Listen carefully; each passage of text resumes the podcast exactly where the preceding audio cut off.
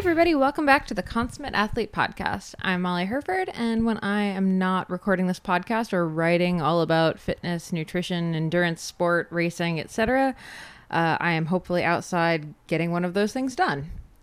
And I am Peter Glassford. I'm an endurance coach and a registered kinesiologist. And you are here on the Consummate Athlete podcast, where we talk to all different types of sporting experts and athletes about what they do, the movements they do. And then we try and apply that back to our own sports, movements, lives, and just try and make those better. I think I'm understanding the psycho eyes thing that my dad accused you of. Do I do a lot of times in when I'm talking on video, it's hard because my eyes go into like the back of my head. It's really odd. Yeah. Yeah, so I feel like I've said this before, but I'm going to say it again. You guys are really lucky that we don't record these live on YouTube or anything because it's, it's a little weird. Yeah. I mean, it's just good editing, right? Yeah, yeah. Yeah. Anyway, welcome to the podcast. So, Peter, what have you been up to this week? It's been a busy week because last time we recorded, it was pre mountain bike nationals. So, you hadn't actually raced yet. We hadn't done a big run, hike, camp trip. Yeah, a couple clinics or mini clinics thrown in there. Um, yeah, it's been been busy times, and then it's sort of we're not saying the the well, I guess we're saying that we're coming into cyclocross season here Yeah. a little bit, uh, as much as we all sort of grimace a little bit. Um, it is getting more and more popular. So the sort of preamble to that, you know, early training. So I have a couple stock training plans. I have, you know, building out people sort of like August, September sort of prep for for cyclocross. So that's been busy getting ready for that. But yeah, mountain bike nationals went well. It was good to see everyone. I did about as well as I can expect. So All yeah, right. more importantly, athletes did fairly well. So Mm-hmm, mm-hmm. yeah, Yeah, and I mean, you transitioned pretty quick from being at mountain bike nationals to boom. Now we're we're on the trail. We went up to Killarney Provincial Park. If anyone is in Ontario or around Ontario, Killarney Provincial Park is awesome. You should definitely put it on your bucket list of places to explore. We talked about it last year because we did a sort Well, of yeah. We had Eric speedy- Batty on as well, talking about uh, that almost particular situation, right? Yeah, we did a pretty speedy through hike of the La Cloche Silhouette Trail there last year. It's about 78k, and some people will do it in you know a week or 10 days, and some people do it in three or four. We did it in two, which we know plenty of people who've done that as well. Um, so we didn't do that this time. We actually just used their campground, uh, which is really nice actually. Um, very it's it's rustic but not so rustic that you can't enjoy being there with a family and sort of some of the comforts of home i'll say. Like none of the campsites even the trailer ones have electric hookups. Right. so it's very dark. It's actually um, they have one of the big telescopes there so they actually don't have lights in the park really um, or very many because it's supposed to be uh, as dark as possible so you can do some good stargazing um, so it is a really, really, really cool place. Highly recommend visiting. We did a bunch of hiking and running there, checking out both ends of the La Cloche Silhouette Trail. And yeah, Pre-running, yes. Yeah. Preparing. Uh, but it was good. Yeah, good good preparation. Good little sort of. I guess it was sort of a post nationals trip of sorts. Um, I don't know- I don't know- zero to 100 for you running wise, Well- or maybe like we'll say 10 to 100 running. I felt wise. like I was conservative in that, but yeah, we were out long days on feet. Uh, but it was good so far. I've recovered well from that, so we're we're on track. And then last night we were down in Toronto for uh, a, a little uh, or a large event. Actually, they did a great job. It was at Patagonia in Toronto, and they had a bunch of different people, including yourself. Yeah, they were showing a screening of this really cool little short film, Life of Pie. Um, that's Pie, P I E, like pizza. Uh, super cool film about some rad women doing cool stuff in uh, out in Colorado. So they showed that, but they also had a few different bike groups in to talk about, um, you know, just different bike initiatives in the area. So they had a couple of cool places or cool people and places there to talk about some different bike repair type stuff, bike shop, um, trail cleanup stuff, and then they had me talking about Shred Girls. Uh, it was really fun, packed crowd. Um, I was super impressed by just how well put together it was. So yeah, Yeah. that was really fun.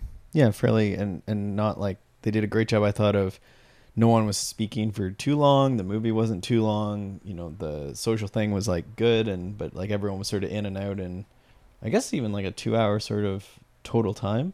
Your favorite, all killer, no filler. It was awesome, really good. And then we got to look at lovely Patagonia stuff as well while we're in there. I'd like to say Peter got to look at lovely Patagonia stuff. I was working. well, you know, His Christmas list has gotten much longer. yeah. So that was good. So let's get right into. it. We have some Q and A today. Uh, the first one's sort of about plateauing, right? Which is sort of a common thing. A lot of times people start looking into coaching or training plans, uh, which is probably a good first step, really, honestly, based on sort of what a plateau can mean. But sort of this plateau idea that like you've been training, you've been you know going through the grind, maybe for months, maybe years in some case, and you just feel like you're not progressing, right? You sort of hit a wall or a ceiling, and you're wondering, oh, is this me getting old, and I just can't expect any more improvement. Yeah, I mean, I think the the first thing to remember with the plateaus is just that it's it's not necessarily a bad thing. You know, at some point you're just going to hit an upward limit of what you can do. Like Nino Schurter or I, you know, trying to think of like any other Katie Compton does not think that, oh, I've only gotten, you know, 0.5% better this year. I must be plateaued. No, she just thinks, oh, I'm at the top of my game right now. This is this is where I should be. So, you know, I think the first thing to do when you feel like you've plateaued is maybe to do a bit more of like a critical assessment and ask, have I actually plateaued or am I just in a good place for me with the training that I'm currently doing? Yeah, and I I think in all those cases, there's probably things, you know, there's a lot of ways to gauge improvement, right? So power numbers might not improve at a certain point uh, for some people. You know, you sort of start, given the time you have, or you're maybe at your genetic limit, if you are sort of an elite level person, you may be banging up against that sort of, this is the best you're going to get in some areas. But, you know, mountain biking would be an obvious one where most people, even at the elite level, have gains to be made in the consistency of their technical skills, um, you know, or just progressing their technical skills. And that would trickle down, right? So as we get into the intermediates, into age groupers, you know, it's it's very common that things that are fairly essential to the sport, whether that's like your start form for mountain biking or cyclocross, um, you know, hopping over logs, that sort of thing, just isn't as good as it could be.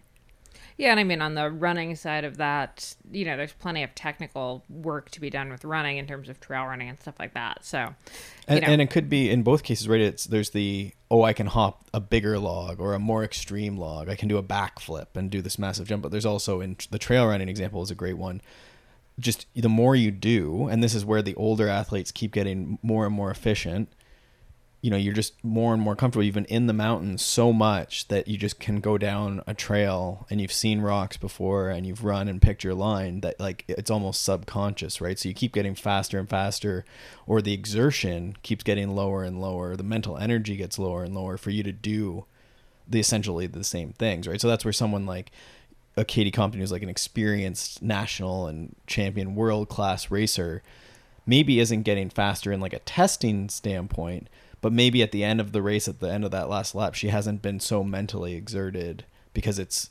familiar right and and the dismounts and stuff like that she's not thinking about it right the muddy crazy atmosphere mm-hmm. yeah. so a lot sure. of us you know there is something to that just showing up Yeah, I think you know, there's also just the thinking critically about if you're plateaued for the work that you're currently doing.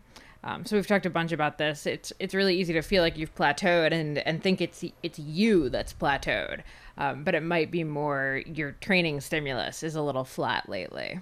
Right, right. And so we we might have like if you're doing the same thing, there's like that it's attributed to Einstein, the like doing the same thing and expecting different results, right? And so there might be something you have to change. These days it seems like everyone's, you know, I just ride the trainer a bunch of times a week and do sweet spot. You know, I'm just riding in that middle ground intensity. And that's fine. That works for some time, right? I'm fond of Dan John, the strength coach, has a saying, uh, everything works for six weeks, right? So periodization, planning your training. So maybe you have a phase of like sweet spot and you're building up the time you can hold sort of just under that threshold. You know, runners could do this as well, but there needs to be a mixed, right? I, uh, we often talk about, you know, mid-season sort of recovery weeks. You're backing off that same load, same trainer workouts, giving yourself a mental, physical break, and then maybe doing like an endurance block where you're not even touching that high intensity, right? And then maybe right after that, you go back into sweet spot or into more of a polarized, sort of like really easy or really high intensity, right? So just mixing up and periodizing your training. A lot of people are missing that just planning of training. Um, it's sort of just haphazard, right? Mm-hmm. Um, do you maybe do you have any signs that are that would suggest a plateau is physical versus more of just like a mental one? Because I mean, a plateau could also be sort of a warning sign that you're about to be kind of overtrained in that burnouty phase. And that's a great, uh, I guess, delineation. Um, like, I guess if we use my example um, of nationals, right? So I've been sort of five, six, seven, eight. I think I was ninth um, for like the last ten years at nationals. So, like, is that? I'm not. I wouldn't say I'm really progressing. If anything, I'm getting further away. Um, but I'm also not like increasingly. I'm not. I don't want to say not trying as hard, but I'm certainly not training specifically for that event. Each year, it's less and less. I would say, right? I'm getting efficient, and like I say, there's a lot of things where it's just like I've ridden all this stuff, and technically, I am getting better, and tactically, I understand, and I finally realize that if I work on my start, then the whole race goes better. Um, so you're just getting smarter tactically, right? But but if we just strictly looked at those results, then we'd say, oh, maybe I'm plateauing. But at the same time, my energy, I would say, my health in the last few years has gotten better in many ways. But I'm also not like physically like I can go and do workouts, right? Like, and I can see those power numbers, and there's the ebb and flow each year, and I get the odd PB. But like you know, things are progressing. So in general, like I'm fine but you could also have a situation where like you've been pushing and pushing and pushing and pushing and you just feel like run down and maybe numbers are you know you're not seeing that ebb and flow with the season even you're not seeing progression you may even seen regression where you just can't push right so you maybe used to do 300 on your threshold test whatever that is and then now it's like 270 and you feel like you're working way harder and I'd say both of us have been down that road in the last 10 sure, years. Sure, and sure. it happens. It happens and and but the trick is not letting it happen for years or months, right? Like backing off, right? Like it's normal to get tired or, or to feel like you've gone too deep or need a break. Um, but it's knowing when to say when, right? Before it's too too long. Um, I think the other thing that sort of relates to that is that when you start into a new sport, um, you often will have linear gains. So like you'll put in one unit of work and you'll get 1% better or however you want to make your line, right? So you keep training and you increase the amount you train and you keep getting better and better and you can like almost feel it, right? Cuz you you were like a complete beginner, you know, so you couldn't ride a bike and then all of a sudden you could ride a bike. Like that's a big transition, right? And then you could do 100 on your threshold test and then the next month you could do 130, so that went up like 30% right? Like, and it almost happens like that, especially early. But then once you're getting up into that, like, you know, I don't know. I'm trying to think for men, it would be like sort of like a 270 watt threshold test type thing. Once you're getting like over those ones where like a lot of people can do that, and then you're getting, oh, I want to get 300, but not so many people do that. And then it keeps getting harder and harder and harder, right? So it's, it's, it just becomes more specific. And that's where that periodization of training, that undulation, it can't just be like go out and ride and go out and do the group ride sometimes once you get past that period of linear gains, you're maybe getting to that like late intermediate stage. That's where we have to start thinking and planning and periodizing more so, right? Right.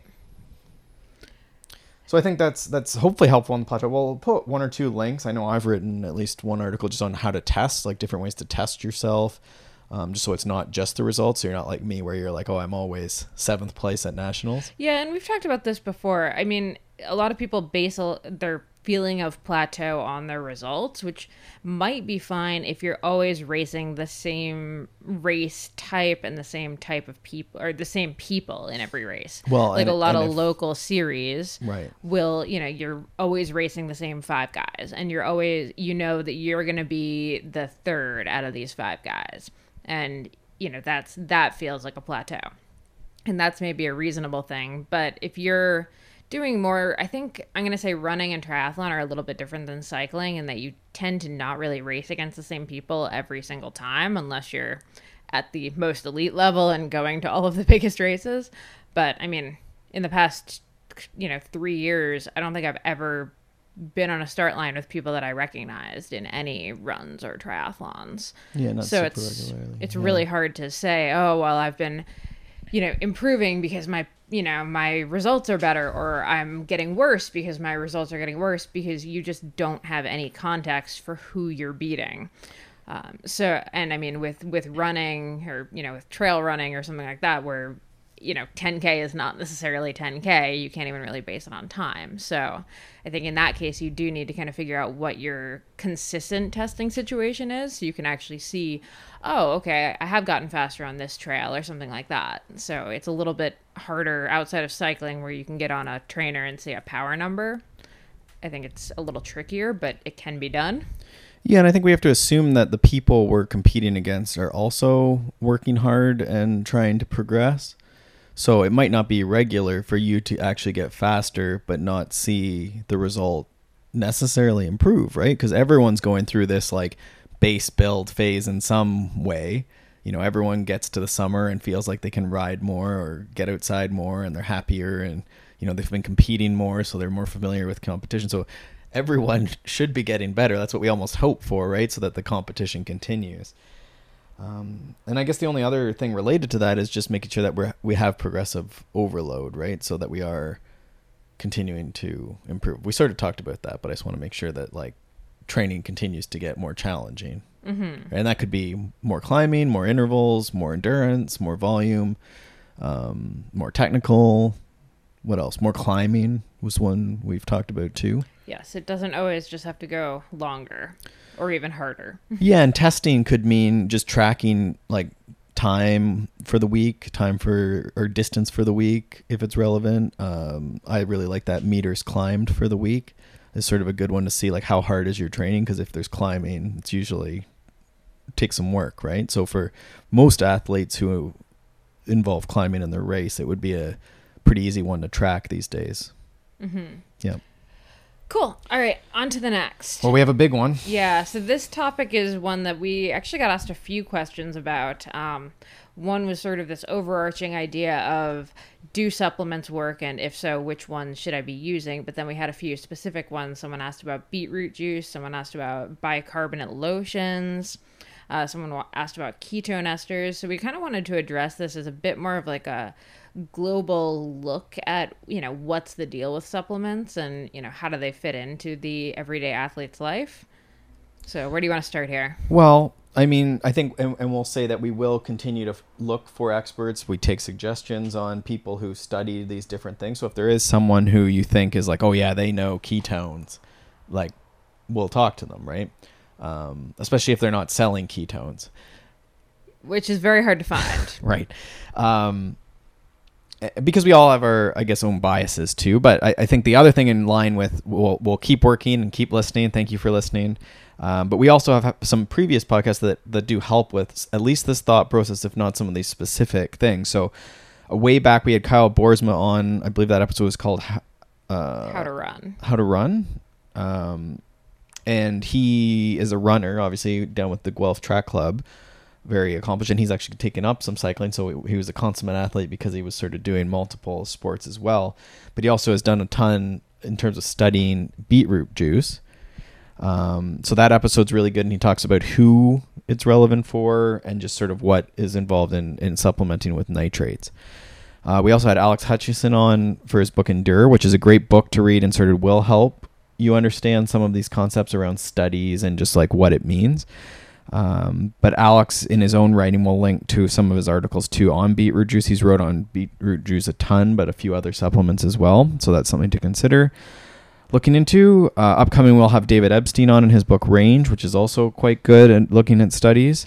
And then we had Dr. Bubbs on just recently, and he talked about a couple different things um, and, and listed sort of some different things to consider when looking at research and, and just some things that sort of work. And also this concept of big rocks that, you know, the big things like sleep, nutrition, effective training, like we were just talking about with sort of progressive overload. And sort of these are the things that none of us want to do, but they're the, the things that actually work, right?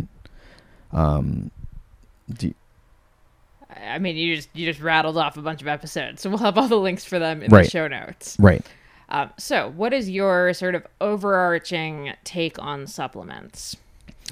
Um, I think over the years, especially, I've just come to think, you know, there's no magic pill, and unfortunately, like Very unfortunate. things take time, right? And and we don't always have time, and we don't always have money. So it's it's understandable that like we all have this thing, this compulsion, I guess, to look or this want for for something, right? Something to just add in or to supplement, um, and that could be you know the latest altitude training, or it could be you know any variety of things, right? I, I think when we're talking, super, super weird one. I remember the first time I read Triathlete magazine, and we're talking like 12 years ago. There was this little tiny paragraph of a story about how coconut water was like the next big thing.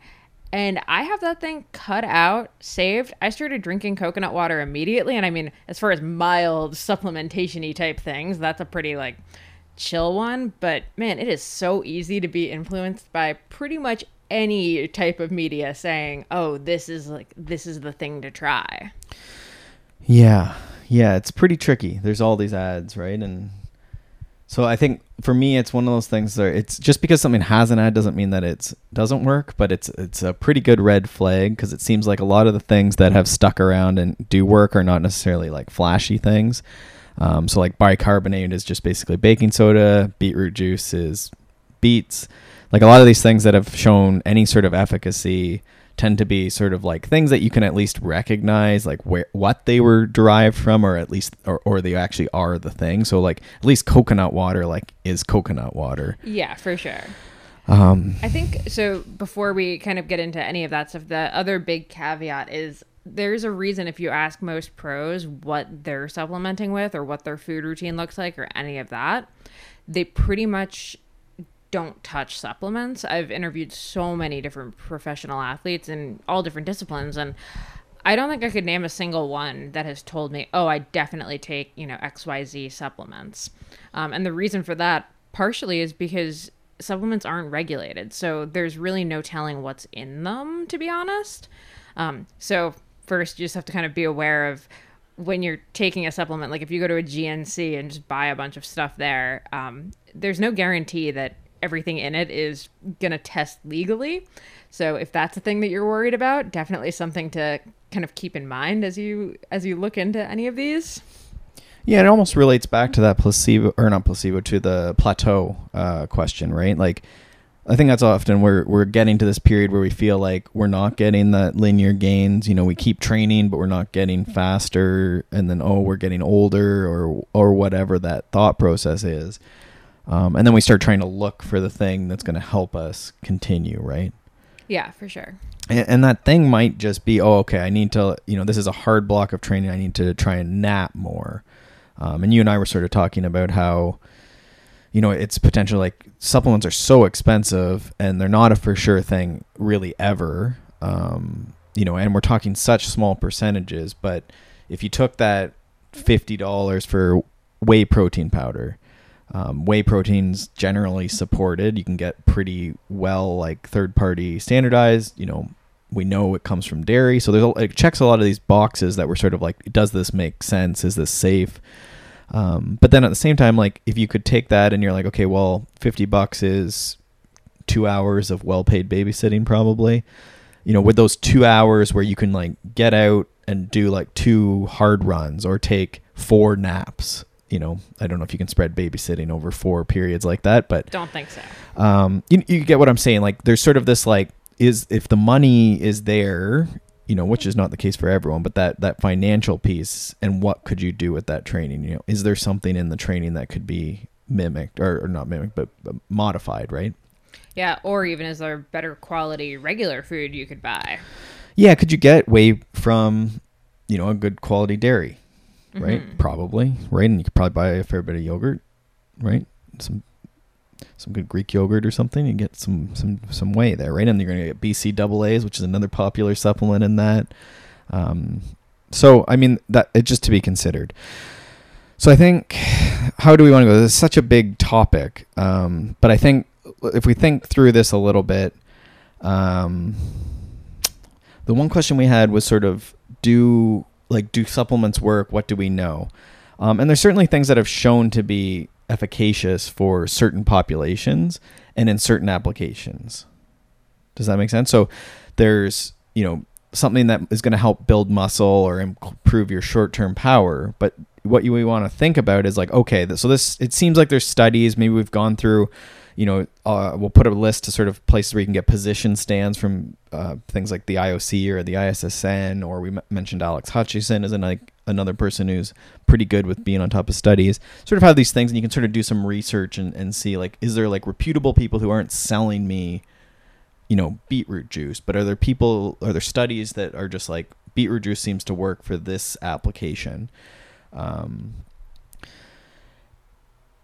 and and then once you know that there's those studies and that it sort of does work and maybe does it work for an endurance athlete like myself doing a 90 minute mountain bike race or is it more for like a 5 minute effort? Right. Like if it's if it's shown to be great for crossfitters does that really apply to you as a you know marathon right. runner? And maybe like untrained crossfitters right? Mhm. that's often the catch is like a lot of things are like untrained people do this thing and then they get fitter. Well, if they're untrained, they're probably going to get that linear gains where I was saying you get like 30% improvement just by going to a CrossFit gym. And this isn't picking on CrossFit. We could say you go to your cycling um, class and you get fitter from spin class, right? Right. Sort of just makes sense. Like if you do something, you should get, in theory, better, right? Yeah a lot of studies are recreational athletes which is a very broad general term Yeah, and that was the case with beetroot juice, and it's still sort of going back and forth. But there was this thing where, like, for more amateur athletes, it actually seemed to to help, and then the fitter you got, the less it seemed to help. And the thought was maybe okay, elites have sort of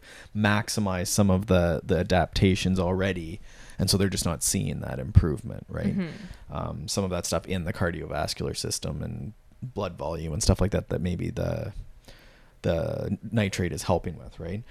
Um, I think the other important piece then is so okay, we've gone through there's studies. You know, it seems like there's reputable sources that aren't selling anything. Um, probably in those studies there's a mechanism. So again, you could sort of look through and learn about how nitrate affects again the cardiovascular system. Sort of helps with blood flow. Okay, maybe it's reducing the co- energy cost. This sort of makes sense a bit to me. Uh, can you sort of explain it in semi layman's terms, right?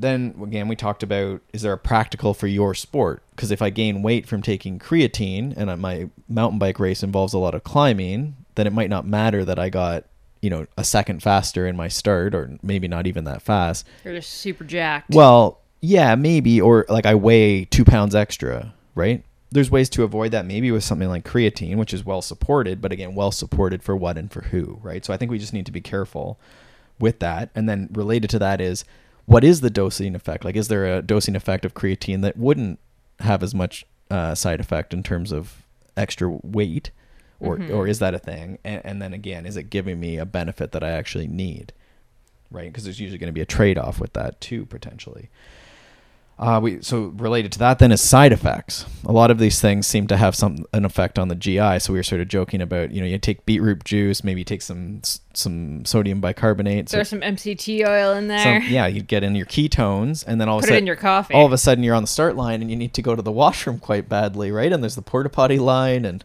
you know, and then this is screwing with your whole mental state because you're like, wow, I have the like is it like runner's trots or something like that, right? I'm trying to find a word here that's not quite as disgusting, but there you go. Um, so a lot of these things have side effects, right? It's it's a, a drug of sorts. Actually, yeah, and for some reason, all of them make you poop. It, it seems very common, which is interesting, right? But you're sort of throwing this like high dose of something in, right? So you can think about anything, right? I don't know if people have maybe done like a, a beet or kale smoothie. So whole foods, it should be good for you. It's health, right? But if you go and take that smoothie right now, I guarantee you, you won't. You're gonna end up in the washroom, right? So you need to be careful because some of these side effects, like yes, beetroot juice, you know, again, you can get concentrated beetroot juice and stuff and nitrate, but you need to be careful because while it might be 1% faster if we can get you to the start line, you may not make it to the start line in a happy state or at all. You're gonna use that sprint to get to the porta potty. Yeah, and, then again, you can back out. Like I always sort of ask myself, like again, can I get whey protein from yogurt? Well, can you get nitrate from something like arugula? A lot of people haven't tried arugula. It's a leafy green, but it is one of the tastiest leafy greens out there, and it's the highest, I think, per weight, even higher than beets in in uh, nitrate, right? And so you could have a bit more beets and a bit more arugula in your salads, and just keep that chronically in your diet, and that's been well supported, and paleo community loves this, and away you go, right? Yeah, cheaper, ticks your vegetable box. Great. Right. Um, so we talked on the people selling stuff. Again, that's sort of a red flag, not a meaning that it doesn't work, but if there's a red, you know, this is like our proprietary blend of superfood uh, SIA, then you just want to be a little careful, right? Because like, why is it proprietary? And again, not that it's bad, but you just want to be careful. Um, and then I think the last thing is just it doesn't necessarily affect all of us, but has this is this like a banned substance? Is this like a reputable source? Is it third party sort of certified? Because so many of these supplements, you'll see like the the big headlines about, you know, 90% of supplements don't have, you know, regulation or, or don't have what they claim is in Mhm. them, right? So they might be like just fillers, you know, it might be something completely you don't want to take in something, right? So Right. that's a lot of times when elite athletes don't take it, is it's there's the doping thing, but then there's also just like I just don't want to take some miscellaneous thing I don't even know what it is. Yeah, for sure. Um, I think the last thing to kind of touch on too is, you know, okay, so all of these things might possibly make you say 1% faster. Um, so if you take 10 of them, are you 10% faster? Yeah, and we haven't had Trent Stellingwerff on the podcast. He's one of our dream guests.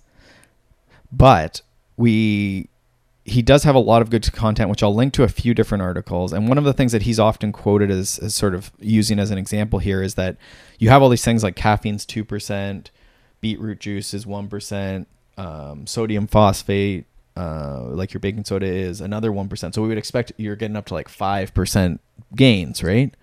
So you're gonna win. That's how far I was Yeah. behind at nationals. If I just would have done all these supplements, what I have bit, what I would have won Yeah, would right? That's math. I was five percent down, five percent gains. But unfortunately, you it, it sort of ends up just being one percent all the time, right? So that doesn't necessarily mean that caffeine doesn't work, but it means that there's maybe something centrally in the brain that's like, oh well, you know, you can get that extra percent. Um, it might might also mean that there's an element of sort of placebo, like you know when we know we're taking this supplement that should be supported and isn't going to make us sick and and all this stuff.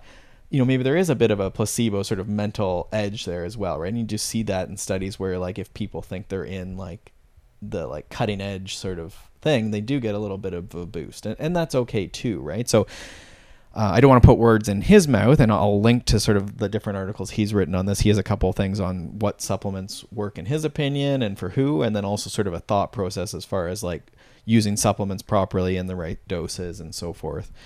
Um, but his thought process is you sort of pick the thing. I believe in caffeine. It doesn't seem like there's a lot of side effects. I like coffee. Coffee is my supplement. Um, you know, I like whey protein. It's convenient for us to travel. You know, a lot of times you can't get good sources of protein when you're out at restaurants. So I like whey protein. So those are sort of my two go-to supplements. Well supported. I don't think you get many people arguing with you um, on those two things. You know, there's certainly too much of either, or, or people that can't take them.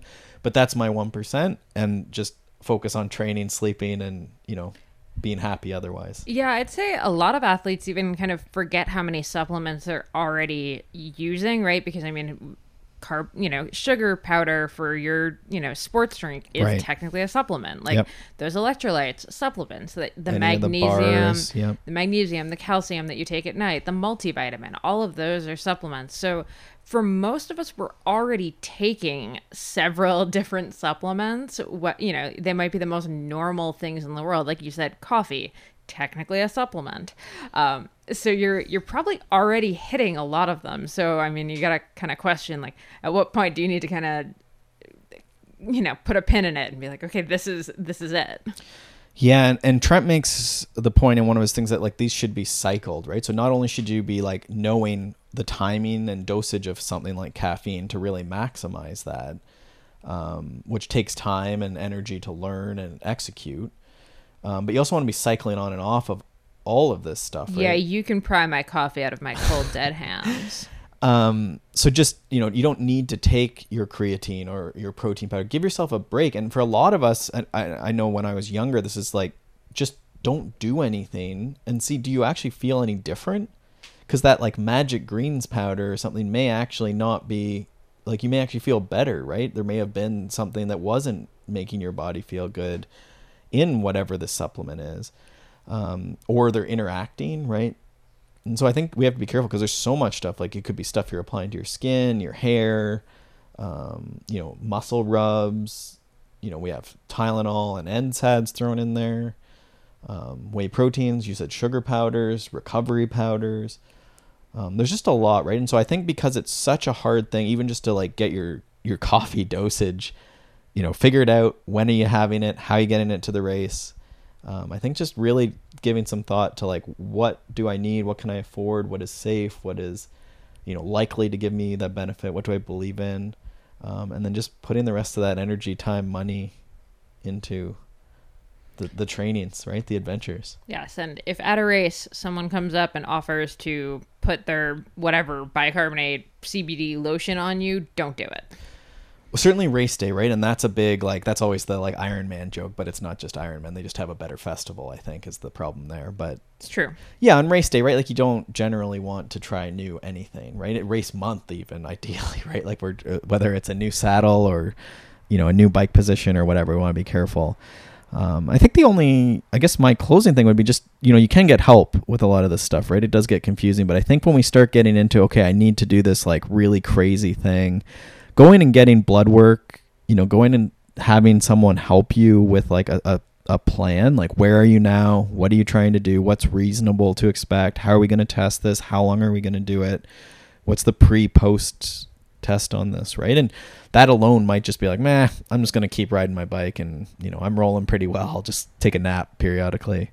Yeah, I mean, I would have to say I would shout out InsideTracker for this because not only do they do the blood testing, they'll also then send like a pretty hefty report with recommendations. And I liked that none of their recommendations were super supplementy. It was all pretty much whole foods based.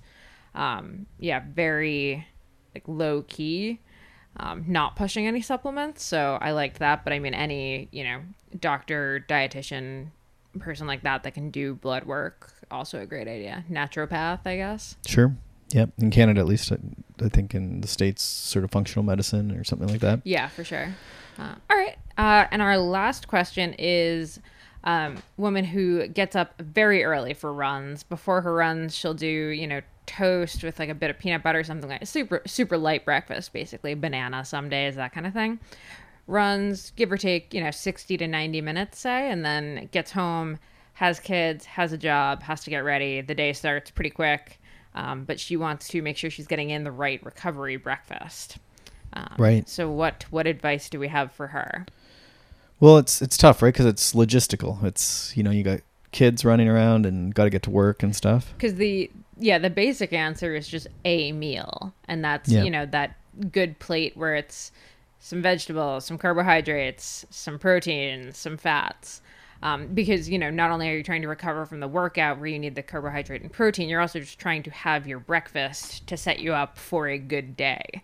Um, so you know it's it's a tricky one because on one hand you want to be like oh yeah sit down and have a full meal but uh, with three kids running around and needing to get to work that is not necessarily a realistic or relaxing thing to do like okay you might be able to sit at the counter and you know have have those eggs and potatoes or whatever but it's sort of difficult if you have you know three minutes to eat it and kids are yelling or you know you're trying to grade a last minute paper or something like that before you get in the car to head to work.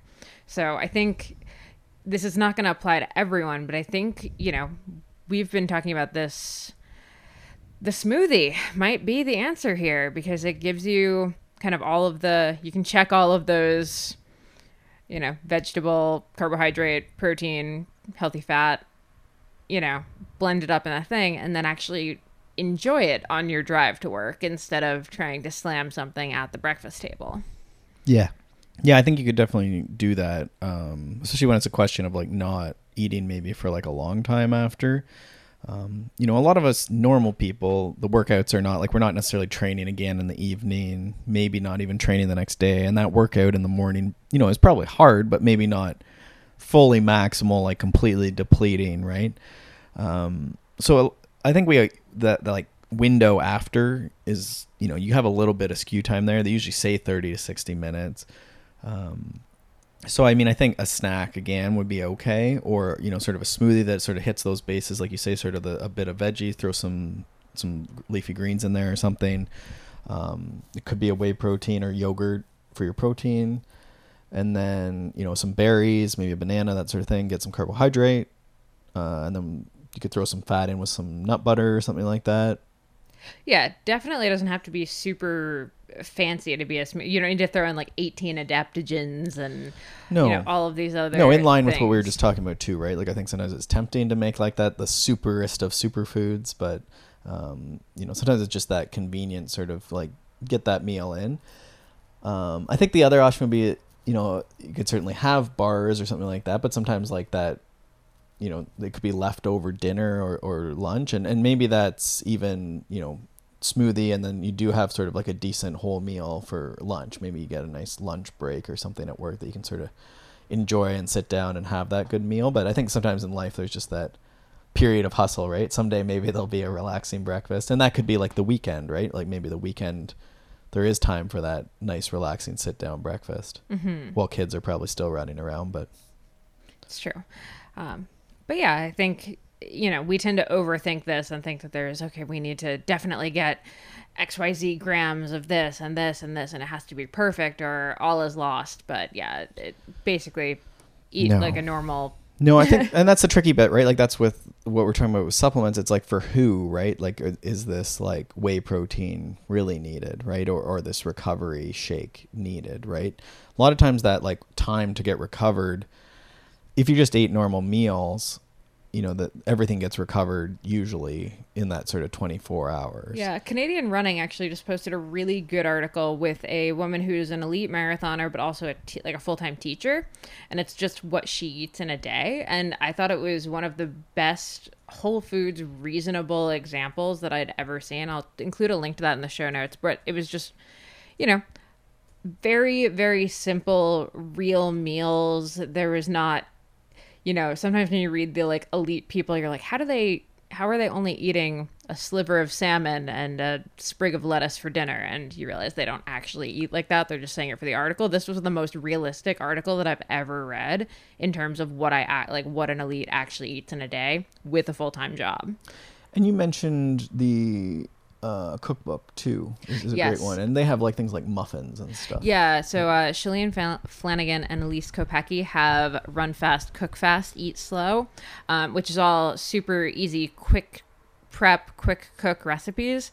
Um, and a lot of them can be done in bulk and either refrigerated or even frozen. So And there's a ton like, of muffins and, but you know, muffins that have like I don't know I can't recall if they had vegetables in them or not but Yeah. like they'd have like maybe a bunch like a bunch of egg or something right Yeah. so they're a little more protein rich than your standard muffin Yeah, and it's actually really easy. The one that I've always liked making is uh, if you use a muffin tray, you can basically make mini quiche frittata esque things with eggs. It's just eggs, veggies, you know, oil the pan a little bit, throw them in, and you basically have these little muffin sized egg patties, like almost what you'd get on like an egg McMuffin type thing, but a healthy made at home version.